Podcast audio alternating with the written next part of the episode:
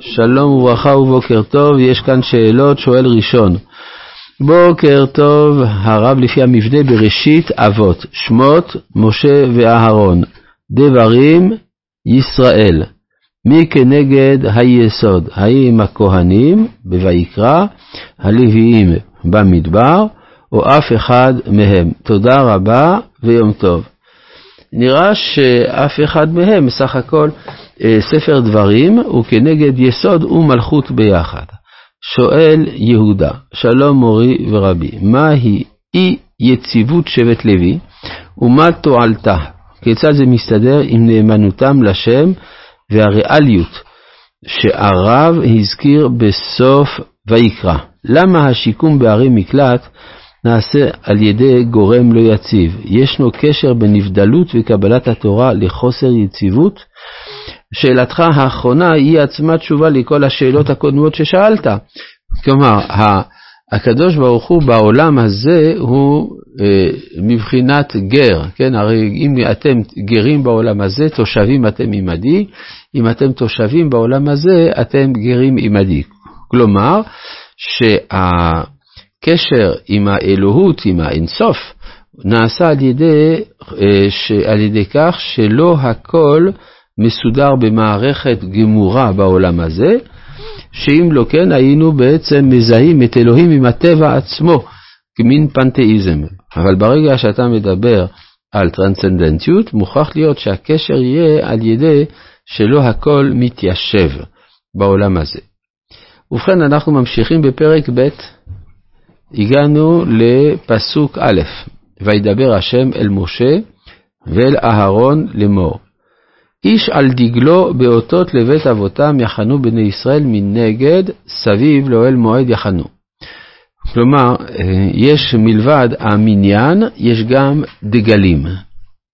הדגל מורה, הדגל עניינו כמין סמל שנמצא במקום גבוה. ועל גבי המקום הגבוה יש איזה מין ציור או איזה מין צורה ש, אה, שאיתה מזדהים הנאמנים לאותו דגל. כלומר, יש אה, כלומר, אתוס מלכד. אתוס מלכד מסביב לסמלים. דבר מאוד מפתיע שבכל העולם כולו, גם בעידן היותר רציונליסטי, יש תמיד אה, תמונות ש... או סמלים שאנשים מייחסים להם חשיבות עצומה. למרות שמדובר רק על חפצים חומריים. זה מראה על איזה רצון להתקבע מסביב לאיזשהו סדר שמונע את התוהו ובוהו. חז"ל אומרים, מאיפה בא הרעיון של הדגלים? הדגלים היו של המלאכים, כלומר כשישראל היו בסיני, ראו את המלאכים שיש להם מחנות, ולמחנות האלה יש דגלים, ונתאוו ישראל לדגלים. כלומר, במילים אחרות, להיות מסביב לדגל זה רצון להידמת, להידמות לעולם אידיאלי יותר, לעולם אה, של הרמוניה, וזה מה שהדגל מייצג. אז אחרי הספירה יש גם דגלים, ולפי הסדר של הדגלים גם הסדר של החנייה. הנה, כאן יש תיאור לראשונה של איפה חונים. והחונים קדמה מזרחה, דגל מחנה יהודה לצבאותם, ונשיא לבני יהודה נחשון בן עמינדב, וצבאו ופקודיהם ארבע ושבעים אלף ושש מאות. לכאורה זה אותו מספר שאמרנו מקודם, אז מה השתנה כאן? המספר פתאום קיבל ערך אבסולוטי. לפני כן זה היה אפשר לומר ערך מקרי, כך וכך אנשים נולדו באותו שבט. יכול היה להיוולד אחד יותר, אחד פחות. אבל כאן, ברגע שיש דגל, אז יש כאן קידוש, אפשר לומר, של המספר, ולכן מכאן ואילך יש להם דגל. יש להם גם, אה, המספר משנה משמעות. ועכשיו, אה, למה שבט יהודה חונה מזרחה? הוא חונה מזרחה כי זה הכיוון, באופן כללי, של התנועה. לא תמיד, אבל כשיוצאים ממצרים אל כיוון המזרח, אז מי שחונה מזרחה הוא הראשון, וגם אנחנו נראה בנסיעה תמיד שבט יהודה הוא הנושא הראשון. הדבר הזה הוא בעצם קיום צוואתו של הזקן, כלומר יעקב, שאמר שיהודה הוא זה שיוביל, כן, אתה יודוך אחיך, לא יסור שבט מיהודה, הוא מחוקק מבין רגליו. אז שבט יהודה הוא הראשון, כמו כן גם בספר תהילים, בצאת ישראל ממצרים הייתה יהודה לקודשו, וישראל ממשלותיו, אבל מתחילים מיהודה. יהודה לקודשו, ואחר כך ישראל ממשלותיו. מדוע שבט יהודה? דווקא שבט יהודה יש לו תכונה של ליכוד, הוא מלכד את כל העם מסביבו. איפה ראינו את זה? יתה יודוך אחיך. לעומת משל שבט אפרים, או יוסף בכלל, שלמרות מעלתו קודקוד נזיר אחיו, דווקא מפני אצילותו של יוסף, הוא איננו אה, מושך סימפתיה.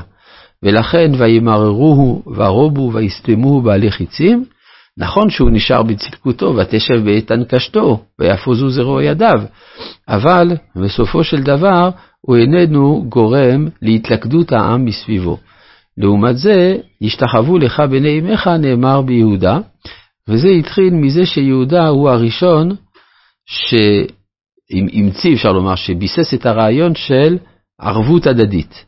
אנוכי הערבנו. גם כן, אה, כשיהודה מחליט למכור את יוסף, אז הוא אומר, מה בצע כי נהרוג את אחינו, כי אחינו בשרנו הוא, וישמעו אחיו. כלומר, הרעיון של הערבות התחיל מיהודה, אחר כך כשהוא אומר, אנוכי הערבנו.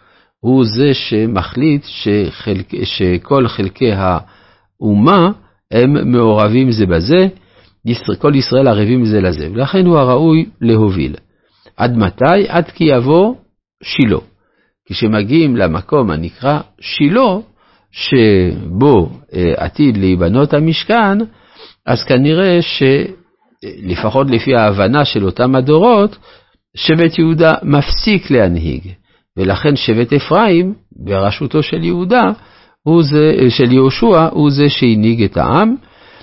זאת הייתה כנראה הסיבה הפנימית להתקוממות של אחן, שהיה משבט יהודה, נגד החרם של יהושע. ובכל מקרה, לדורות התברר שעד כי יבוא שילה זה שיבוא המשיח. אבל uh, באותם הימים חשבו כך, לפחות במדבר אם כן, יהודה הוא הנושא התחילה, ונשיא לבני יהודה נחשון בן עמינדב, שלפי התורה שבעל פה אנחנו יודעים שהוא זה שהוביל את האומה קדימה.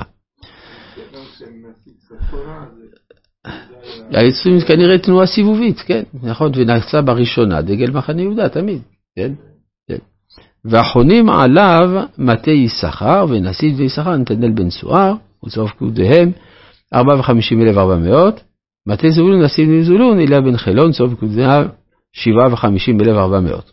עכשיו כאן, עד עכשיו זה אותם המספרים. כאן, בפסוק ט', יש חידוש שלא שמענו עליו מקודם, וזה שעושים סיכום של כל, ה, אה, של כל המחנה כולו. כן, אה, איפה זה כתוב? כל הפיקודים למחנה יהודה, מעט אלף ושמונים אלף וששת אלפים וארבע מאות לצבאותם, ראשונה יישאו. זה דבר שעד עכשיו לא עשינו, מנינו רק כל שבט. עכשיו שהם מסודרים למחנות, אז שלושה שבטים מהווים מחנה אחד. ומה יש כאן? מאה אלף ושמונים אלף וששת אלפים.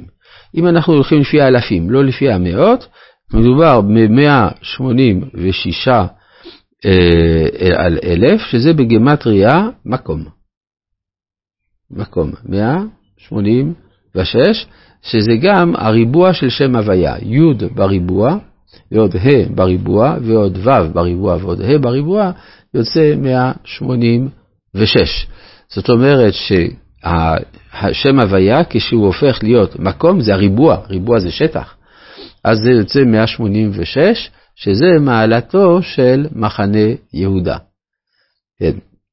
בכלל, זה שיש ארבע מחנות זה כנגד ארבע אותיות שם הוויה, אבל פה יש משהו מיוחד שיש קדושת המקום.